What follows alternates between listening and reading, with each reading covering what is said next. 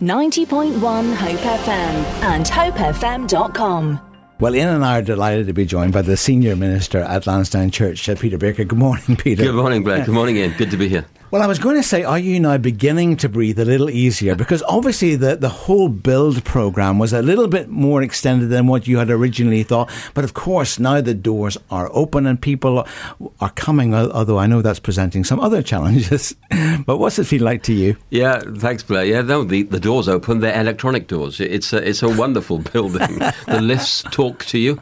We have these wonderful um, hand dryers that illuminate blue, and they have a little smiley face once you've finished washing your hands. So it's a wonderful high tech high tech building. Yeah, I'm I'm relieved at one level. I'm very relieved that after a delay of four or five years on the building project, we've finally crossed the line and we're open for business. But yeah, I'm tired. Uh, and so are many, many people. It's been a tough. So you're ready for that to, holiday when you when you can. yeah, yeah, yeah, yeah, yeah. No, it's been a tough mountain to climb, and um, I, I, think that, that I'm very aware now that, that, we need to start thinking about how we're going to use the facilities because that's a wonderful provision in this very uh, key location in, in Bournemouth town mm-hmm. centre. And uh, yeah, we've not been there for six years. So it's sort of, and it's all changed. The whole area has changed yeah. in those years. Well, Ian and I went, went, went to one of your opening events, and I, I must admit, I was taken aback because it is truly a state of the art building, and even your open air uh, section, which is um, truly amazing at the top of the building. You know, I was thinking to myself, out, there's more space out here than there is actually in the main auditorium itself. You know, but of course, uh, you, you, you have a lot of space and a lot of state of the art facilities there. Yes, it's at, th- at three levels, and as you say, the terrace um, will provide interesting creative possibilities. Uh, yeah, some of the youngsters fancy kicking a football there, but then won't be allowed to do that because it's actually on, on the roadside. And you can see across uh, the town uh, it, and the landscape and, and, the skyline, of course, has changed in those, in those years that we've been away. University has moved in. We've got the Livingstone Academy School being built just opposite. It's, it's, it's a it's a place where there's a lot, lot happening, and it's for us. It's a matter of taking our time and working out the most effective use of, of, of the uh, of the premises. Now, I know, of course, you, you staged a number of opening events, dedication events, and so on, and a lot of people were were going through. I guess they're probably still going through because as people walk past, they think, "This is new. Let's let's check it out." Yeah. What sort of what sort of feedback have you been getting from from ordinary folk? Yes, I mean to date very positive. You, would you'd, you'd like to think that would be the case anyway. I mean, for, for example, I met the owners of the sushi bar opposite uh, the church. They came to one of our reception events and talked to them about, about their background and, and, their, and their possible, you know, partnering with us. We, we run a, a soup kitchen for, we call it In Touch, for homeless and vulnerably housed people. And so we're, we're picking up contacts with, with local partners. That, that school, Livingstone Academy, we're, we're talking to them about how we can help them because they've yet to finish their 1,800 pupil um, setup. So, so talking as well to the university, looking at how we can be involved in the community. We want it to be a resource for the community. People are passing by. It's a thoroughfare. Thousands of people live, work uh, uh, nearby the, the building. So all of that is exciting possibilities. And I guess the thing for us, Blair, we need to be careful about is that we don't try and do a lot of things in Too a quickly. mediocre mm. way, and we do a few things really well. Um, and of course, ultimately, this is a building for the worship and glory of God. Um, that's why we're in business, you know, to point people away from ourselves to, to Christ. And I think that's the hope that, that I've got personally, that mm-hmm. the church will be a be a, a centre for mission and Christian education. Now let's talk about that mission because the Lansdowne story takes us right back to eighteen. Was it ninety two? Uh, Oh, is that the right year? 1876. It was built even further back. Yeah, it was built by the uh, uh, architect Christopher Creeke. There's a pub, the Christopher Creeke pub, very near Lansdowne Church. Actually, uh, Mary Shelley invited uh, Christopher Creeke uh, to come and build some uh, properties for her in Boscombe. She liked so much what he'd done that she retained him, and he became a landmark designer and architect for some of the buildings in the town at that point, you know, uh, 1876, Lansdowne Church, the Baptist church as it was then, being one of them. And so that building stood for 139 years. But by the time that we, you know, we were coming to the end of its uh, sort of cycle, it was no longer fit for purpose. I mean, back in the day when I was, I was only in that old building for a year and a half as a senior pastor, but I remember how uncomfortable the seats were and how difficult it was to get to the balcony. Um, and if you were, squeezed into a particular pew, you'd, you'd leave with a, with a stiff neck. So, so we're delighted that we've been able to improve the facilities now. And it is a, as you say, it's, a, it's fit for purpose. It's a state of the art building, high technology, lots of different kinds of spaces, a sports hall. My, my grandson came down to look at the building the other day and said when he walked into the sports hall, I don't think he was that fussed with a big screen, the multi, you know, multi-tech screen. He said to me, "Grandad, looking at the sports hall, the basketball hoop, Grandad, this is the best church ever." and he said, and he said, the lift talks to you. So, um, so it, it is a great building for all ages and stages. And folks, the lift does talk to you. High tech is the is the word for it. Of course, over the years, Lansdowne was very much associated as a teaching centre. It very quickly became uh, an attraction, particularly for students. But people were coming down to the area on holiday would in, invariably have Lansdowne Church uh, on their uh, on their agenda as a must-do, must experience because the church was was was very much associated with great Bible teaching and, of course, also student life. Because you you you you're right. Your the position there is in student land, isn't it? Mm. And business land, of mm. course, now mm. because mm. of the development. When you set out with your team to, to envisage the new building, mm. what did you have in mind? What what was the heart of what your vision was? I think we wanted to create a sense of openness, transparency. The old Lansdowne building, if people remember it, was pretty forbidding, like a lot of Baptist uh, churches back in the day, stone walls. You didn't know what was going on. You know, no one would know if you were walking past. So I think one of the one of the drivers was to create a, a sense of transparency, looking in, what's going on here. So we got this wonderful um, uh, road-facing hub cafe, um, glass cafe. Uh, you can see what's happening. There's a lovely reception area. It's very s- spacious and airy. So that was one of the things we wanted to do. The second thing I, I, I think was in the design uh, spec was creating genuinely multi-purpose um, possibilities. So that auditorium that, that you and, and, Ian were in the other day can be used, of course, for Christian worship, but it can be used for lectures, it can be used for theatre events. It's a wonderfully intimate uh, wraparound building uh, a worship space designed for about 650 uh, to 700 people.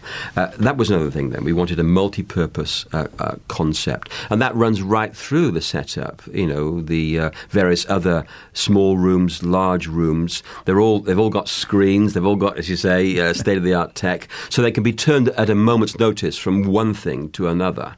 I think we also wanted to create, going back to the terrace, the uh, you know the the, the top floor um, uh, space. We wanted to create the possibility of, of various kinds of events going on. So you know, uh, hospitality, food, drink, uh, as well as meetings and talking. So so all of that was in the design brief. I think the question now for us is is all of that possible? And sometimes at the same time, what we're discovering is that lots of people want what they regard as the key space, i.e., the hub, the cafe downstairs in the entrance area, and not much else. So we, are going to have a, a, real interesting challenge about how we use, utilize, maximize the potential of that of that of that building because it really is quite huge. King, nothing can compare. Come, let us adore. That's a great song there. Behold our God from Sovereign uh, Grace Music. And of course, as Peter, uh, senior uh, minister at Lansdowne Church, uh, said there, that of course the whole reason uh, behind building exciting new venues, exciting as they are, but of course, it's that message that never changes the fact that we have a God who loves us. And, and that's a message, of course, that Lansdowne has been preaching all these years, and I guess will continue to preach. But with a contemporary society and with the backdrop, of course, of COVID, Peter, and all the challenges that that has brought, that in itself, of course, sets, I guess, you and the team a challenges. How do you how do you take that gospel that never changes, but actually present it to a contemporary society. Yeah, I think you're right. I think that's the challenge for every every church all over the UK uh, post COVID, if we are post COVID. Uh, certainly, living in the world that we are now, it is it is a very challenging world, a very disturbing world. And yet we have this constant message that was true of the old Lansdowne, as you say, the, the great Bible teaching uh, over the generations. I hope will still be true going forward. But now allied to uh, yeah, uh, a recognition that times have changed, culture has changed, people's questions are actually still the same, and therefore the answers from the from God's word are still the same, and and our mission is to be creative uh, in applying that timeless um, message to to the changing times of our contemporary context. I, I, think that we're going to be influenced sh- uh, significantly as a church for the next year or so by by the pandemic. Well, there's still a nervousness oh, out there. Yeah, R- risk aversion is still very real. People are still shielding, and so from our point of view, we're still operating within you know government guidelines in terms of. Uh, the recommendations, and we will be careful about that. It has been interesting for us, though, in the last three weeks since we've opened to see just how many people are coming back to church. So maybe the, the draw, the attraction of a new building is mitigating some of the, the risk necessary risk factors, and uh, we're, we're, mindful that these are early days. This is a honeymoon for us, uh, and I think we need to be just measured in, in how we move forward, but keep in mind the mission, the central mission of the church, uh, which is to point people to the gospel of Christ, and that that's a, a message for the whole world. And, and, of course, the whole world does come to, to Bournemouth, to Lansdowne. We're just a, a stone's throw from the international college. Uh, hundreds of students uh, every every September arriving now this week. Uh, so we're looking at how we connect with them and, and, and how we relate to that sort of community and then there's the other residential communities that are nearby um, the building itself. Lots of issues right now uh, buzzing around uh, our, our, our, minds. We want to try and focus on what we can deliver realistically in these first, you know, five, six months. I mean, a lot of us, Blair, a lot of us in local churches are pretty tired, worn down by the sheer demands of the last 18 months of, of COVID, and I'm mindful of that too mindful of not being overly demanding, uh, just gentle with, with our volunteers. You know, Lansdowne, like most churches, relies not upon a large staff. We haven't got that large a staff actually mm. in relation to the size of the church, but we rely very heavily upon an army of volunteers, and and they're juggling pressures in their lives too. So, so as a pastor, I, I need to, to, to listen to the conversations and get a sense of the heartbeat of the church, but also to set the bar. Uh, to call people to the to, to, the to the mission of the church, to keep that bar high, um, but to be realistic, uh, especially in these these early uh, weeks and months.